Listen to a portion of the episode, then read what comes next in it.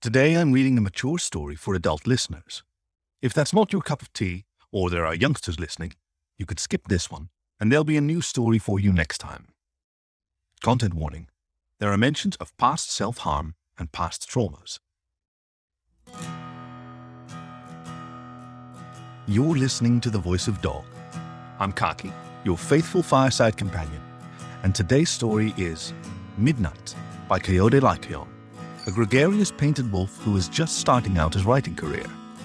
His story, Dark Garden Lake, about a reluctant assassin, appears in the Reclamation Project Year 1 by FurPlanet. And you can find more of his stories on his website, kayode.com.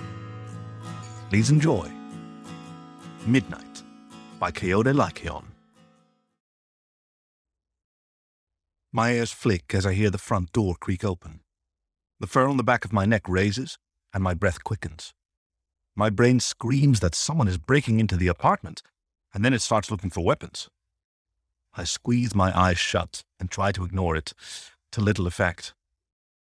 There's a baseball bat in the corner, but it's on the other side of the room. I should be able to get to it, but even if I don't get to it, I can still make the intruder regret being alive. I may be a tiny runt of a wolf, but I know how to fight mean. Heavy thunk makes me flinch, but then I hear the heavy, familiar footfalls of a snow leopard who must have learned to walk from a wildebeest. My partner's home.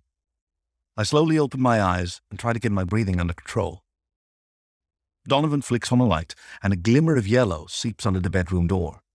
Then an unsteady pile of silverware clatters to the floor.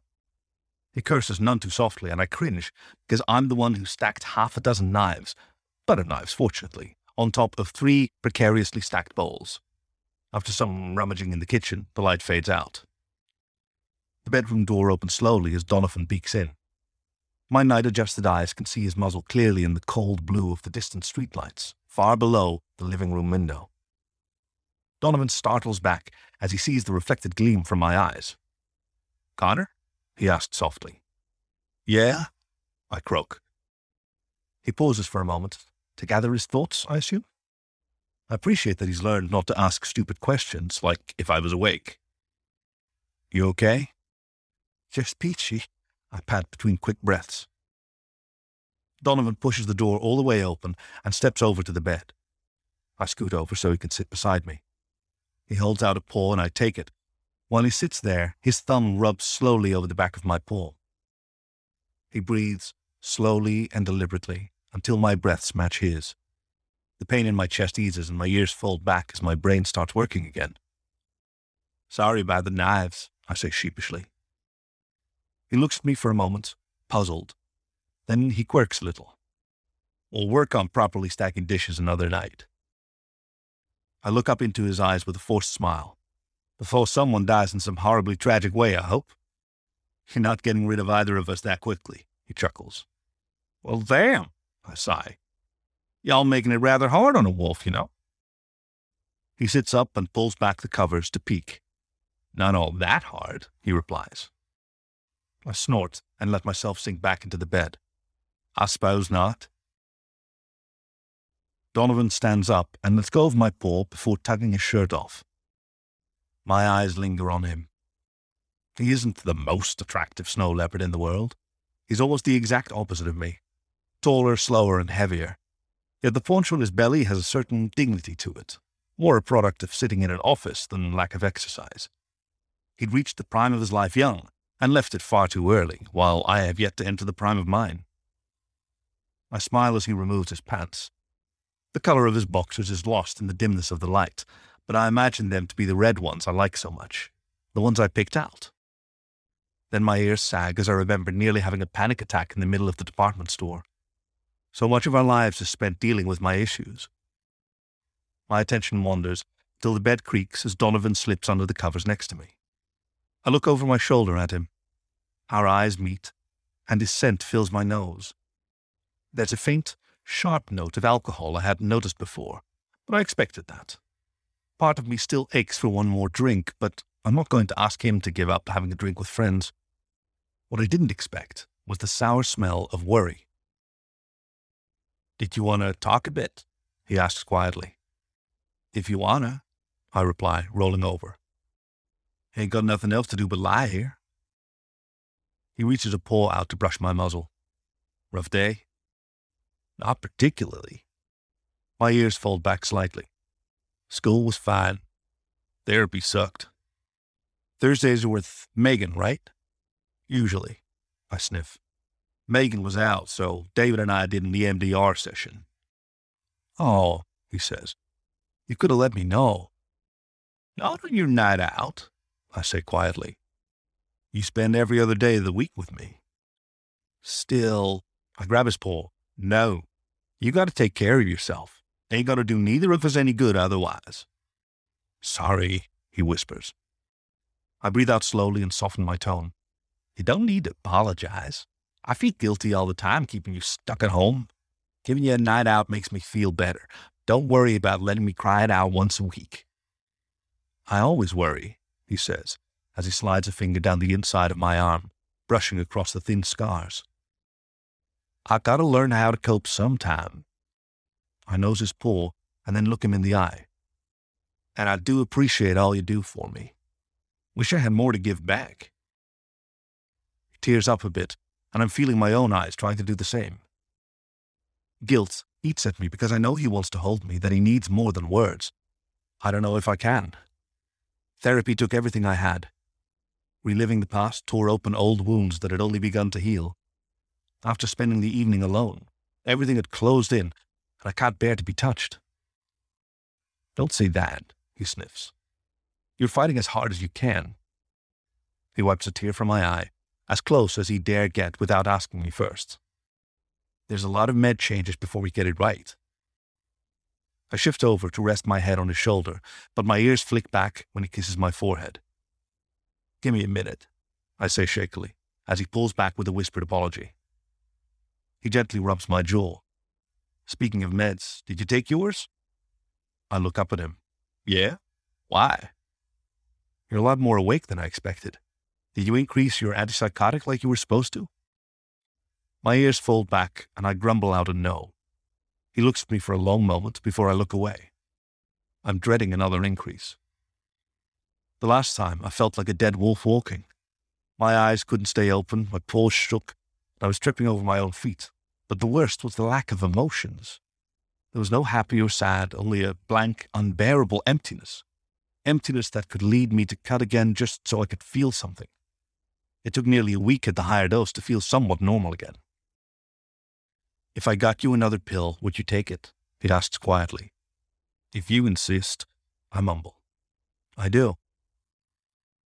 Donovan gets up with a stiff groan and walks out of the room to get me a cup of water. When he comes back, he uses his phone as a flashlight to find the right medication. After he finds it, he brings it to me. I roll into a sitting position and take the pill he holds out. Then I reach out with trembling paws to grasp the proffered cup. It takes both of them to hold the cup without spilling the water everywhere, but I'm thankful he doesn't try to help me. Thanks, I whisper as I hand the cup back. You're welcome, Donovan says. Then he sits on the bed next to me and rubs his back with a muttered curse. I can rub your back if you like, I say. He nods and then walks around the bed so he can lie down on his side of it. I crawl out from under the covers onto all fours. The room feels like it's tipping back and forth, so I have to concentrate on moving carefully. He's almost too large for my short legs, but eventually I'm able to straddle his back without sitting on him. I reach out my paws and comb my fingers through his thick fur, feeling for tense muscles. It doesn't take long before I manage to get a groan out of him as I knead his back. I close my eyes and work by feel. My fingers are clumsy, but they haven't lost any of their strength. A bit later, I realize my bare sheath and balls are brushing against his fur, enough that my tip is peeking. I'm not exactly in the mood, but it does feel nice. As I work, my body backs down from the anxiety I felt all night. By the time I'm done rubbing his back, my hackles have smoothed out completely, and my ears are relaxed. Then I lie down next to him, half leaning on him. He turns to look at me. Our noses touch, and I lightly kiss his lips. My tail wags slowly, and his puffs up. In response, Donovan tilts his head so he can kiss more fully. His lips linger on mine, and I smile. Encouraged, He rolls on his side so he can reach out a tentative paw toward my shoulder. I lean towards it to give him permission while I rest my muzzle on his neck. His other arm wraps around me to support my head while his paw strokes my back. I close my eyes and breathe out slowly. The paw on my shoulder moves to my side and his soft fingers comb through my fur. I love you, Conor, he whispers into my ear, more than anyone else in the world. My hackles bristle for a moment at his words. I force them back down. I open my eyes and look into his. They glow faintly with reflected light. I try to say the same words, but they catch in my throat. My chest hurts from the effort, but I can't get them out. Fighting back guilt, I reach out to rub his cheek. I know, I whisper earnestly. I know you do. He kisses my forehead. And I know you love me the same. I. My voice stammers. I do. I lean my head harder into his neck and sniff. What can I tell you? I cry. You don't need to. He cradles the back of my head and kisses me again. Love is more than just words.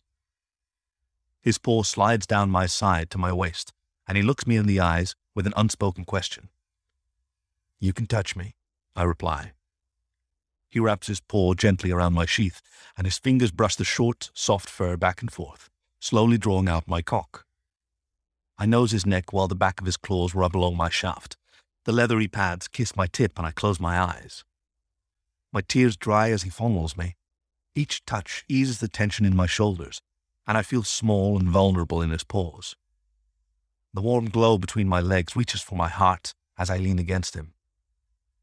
Donovan keeps his strokes light as my body starts to respond. My cock corrects to its full length, and there's a familiar twinge in my shaft warning me things aren't working right.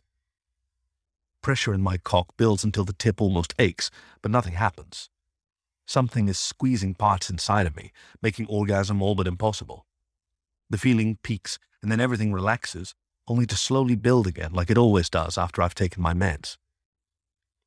I wrap my arm around him to hold myself close to his chest while he continues his ministrations. He never pushes me too far, keeping me in a gentle haze of distant pleasure. My need ebbs and flows, never getting urgent, as he touches me in the most intimate way. The tension in my chest melts.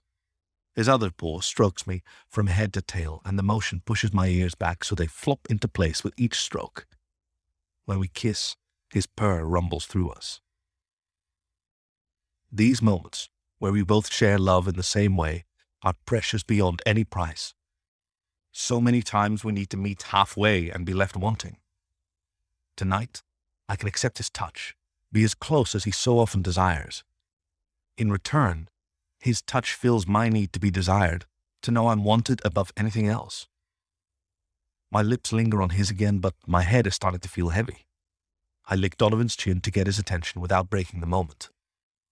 Meds kicking it? He whispers. Yeah. I nod. His paw leaves my cock to pull me into his embrace. As he holds me close, his purr roars in my ears. It shakes me to my core, and tears cloud my vision. I blink them away so I can look him in the eye. In the windows to our souls, there are depths only our love can reveal. I am his, and he is mine. Nothing else matters no cost is too high because all I am is enough for him. And finally, I can whisper, I love you. This was Midnight by Kayode Lycaon, read for you by Khaki, your faithful fireside companion. You can find more stories on the web at thevoice.dog or find the show wherever you get your podcasts. And if you have a story you think would be a good fit, please get in touch I'm at Kakidogi on Twitter and Telegram, and I'd love to hear from you. Thank you for listening to The Voice of Dog.